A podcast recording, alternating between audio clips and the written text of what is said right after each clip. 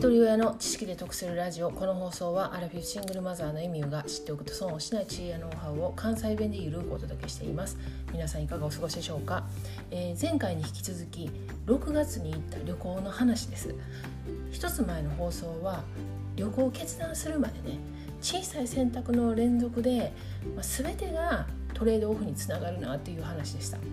で今回は旅行の計画をね家族でどういうふうに役割分担したかまた私が子供を観察しながら気をつけたポイントについてお話ししたいと思います。でまず日程は6月の19日から28日の10日間。で神戸空港からスカイマークを使って大阪沖縄間の航空券を取りました。で行き先は沖縄。で沖永良部島。で与論島この3つの島です。でメインの目的は沖永良部に移住した友人をね訪ねるのが主な目的にしてました。で最初は沖縄から沖永良部島に行くだけの予定やったんですけれども沖縄とね沖永良部にねの間にね小さい島あるんですよね。であれ？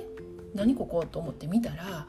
あここが与論島かっていうことでで与論島もね調べてみたらねうわここ絶対行っとかなあかんとこやんってことになってねもう人口が6,000人ぐらいの小さい島なんですけれどもその動画とかね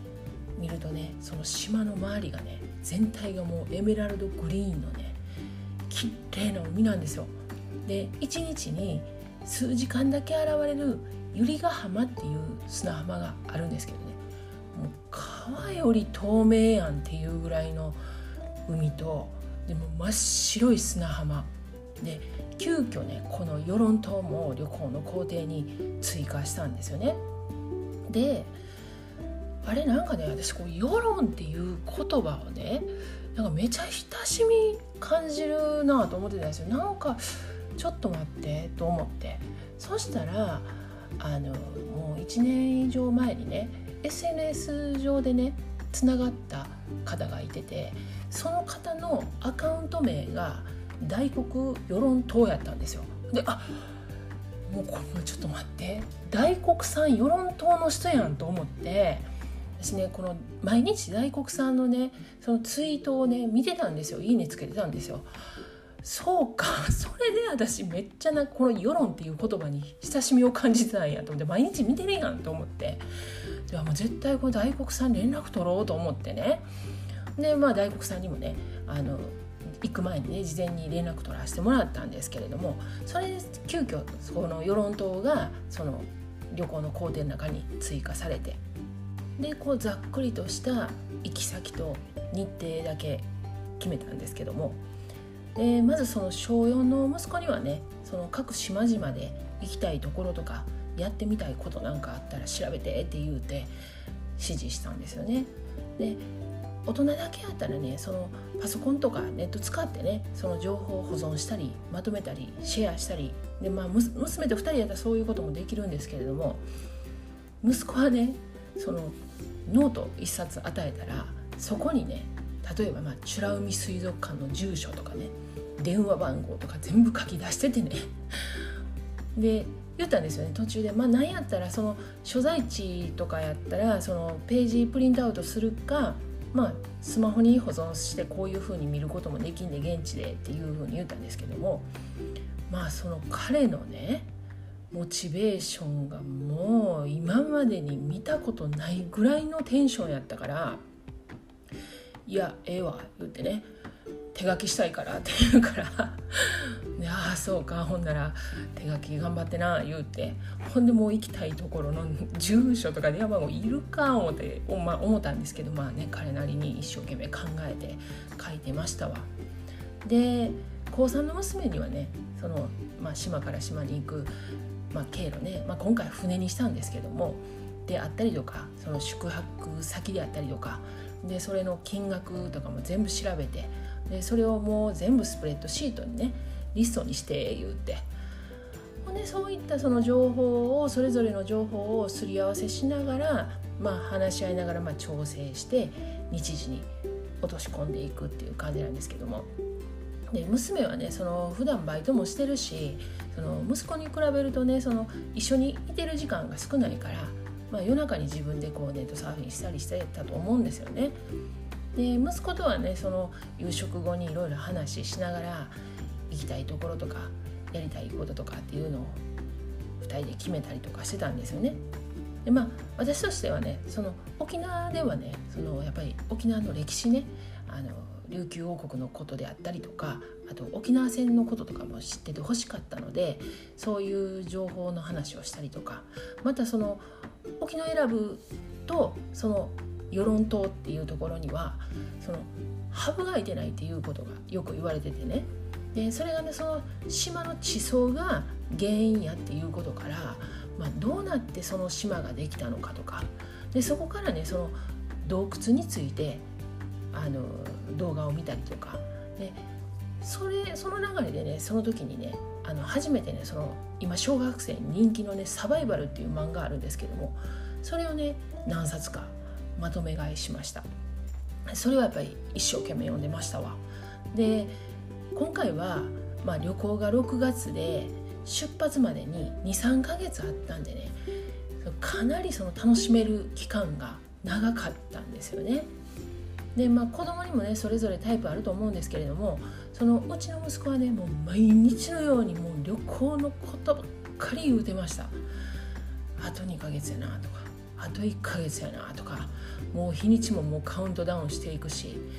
でまたその間ねもうどんなこともめちゃくちゃ前向きでまあもうほんまそのモチベーション高かったんでしょうねでそんな時ってねやっぱりね何するにも自発的やしそういう状態の時にねその好奇心とか探求心とかそういうのをねうまく伸ばせるチャンスなんですよね。で何でもそうなんですけどもその目的が決まるとねアンテナが立つから、まあ、それまでスルーしてたことも全部引っかかってくるんですよ大人も子供もね。で3人いてたら3人が情報を得て共有するからそこからまたどんどんどんどん膨らんでいく。で私自身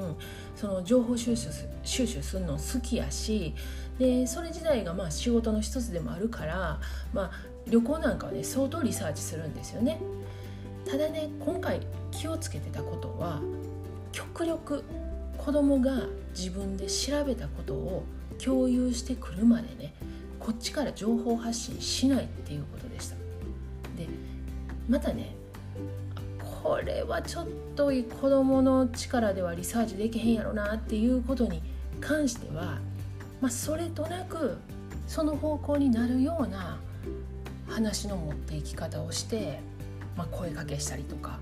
で子ども自身が自分でその情報にたどり着けるようにしていました。ここめちゃくちゃポイントやと思うんですよね。で脳内にはねニューロンって呼ばれる神経細胞がこのシナプスっていうのを介してつながっててこのシナプスはその人が経験したり学習したりすることでそれを記憶して変化するんですよね。で特に何かに熱中してる時このシナプスが変化してその情報をつながりやすくしたりまこれはね記憶力とかにも関係してくるみたいなんですけども例えば初めて自転車に乗った時こう何度も失敗してこう学習して乗れるようになるんですけどもその乗れた感覚だけを覚えるんじゃなくて乗れるようになるまでの過程においてもこのシナプスの可塑性っていうのが働くそうなんですね。で私もねその過去振り返っててその娘の幼少期なんかにねその過程をねお膳立てしてね全部用意してまあ、あとはするだけみたいな感じにしてることとかも多かったんですけどもやっぱりその極力ねその子がおのずと発想して探求できるかでそれがねやっぱりアハ体験につながるでそういうのが大事なんやろうなって思うんですよね。でこれってね子供だけじゃなくて大人も同じで全部準備されたところにね行くだけではね印象も薄いし記憶も残らない。ああすごいな。綺麗な。美味しいな。だけで終わってしまうんですよね。でもその典型なんかねその人の結婚式もそうやと思うんですよ。ドレスがどうやったかとか演出がどうやったかなんてね。まあもう過去に行った結婚式でほとんど記憶に残ってない。で印象に残ってるのを言うたらね出てきた食事とかあともろたひでもんとかね。で今も使ってる皿見るたびにあああの人の結婚式でもらった引き出もんやなっていう感じで思い出すぐらいで。でもね逆に自分の結婚式はねもう1から10までもう全部用意してもうドレスがどうや曲がどうやね演出がどうやもう夜中まであの寝不足になりながら準備してたっていう記憶がありますだからこそそれが印象に残ってるんですよねで旅行ってねその現地に行ってそこで体験することが最大の目的なんですけどもその前の計画もやっぱり醍醐味の一つやと思うんです。その土地の歴史とか文化を事前にねその自分で調べたから現地に行ったらその感じ方っていうのがもう全く違うものになってる。でそれをね子どもの頃から経験してるとそのやっぱ人生の豊かさを増幅させることができるんじゃないかなって思うんですよね。過去回521回で子育てに旅行は重要かという配信をしていますでこの内容でねその子供にとって何がシナプスに影響を与える体験なのか。でそれってねその大人目線では気づかないなっていうのがねこの配信を聞いてねよく分かりました。概要欄にリンク貼っておきますのでよかったら合わせて聞いてみてください。で旅行の話に戻るんですけれどもその具体的な日程は6月18日神戸空港から沖縄に到着してで沖縄で1泊して翌日19日に船で5時間かけて沖永良部島に行きます。で沖永良部島では4泊して23日沖永良部島から船で1時間半かけて与論島に移動しました。で与論島では2泊して25日与論島から船で2時間かけて沖縄本島に戻ってきます。で沖縄本島で3泊して28日に大阪に戻るっていうスケジュールだったんですけれども今日の段階でまだ旅行に行ってません。旅行前の計画の話で2回も配信してしまったんですけれども次回はやっと旅行の話ができると思いますのでよかったらまた聞きに来てください。では最後までお聴きいただきありがとうございました。今日も笑顔で。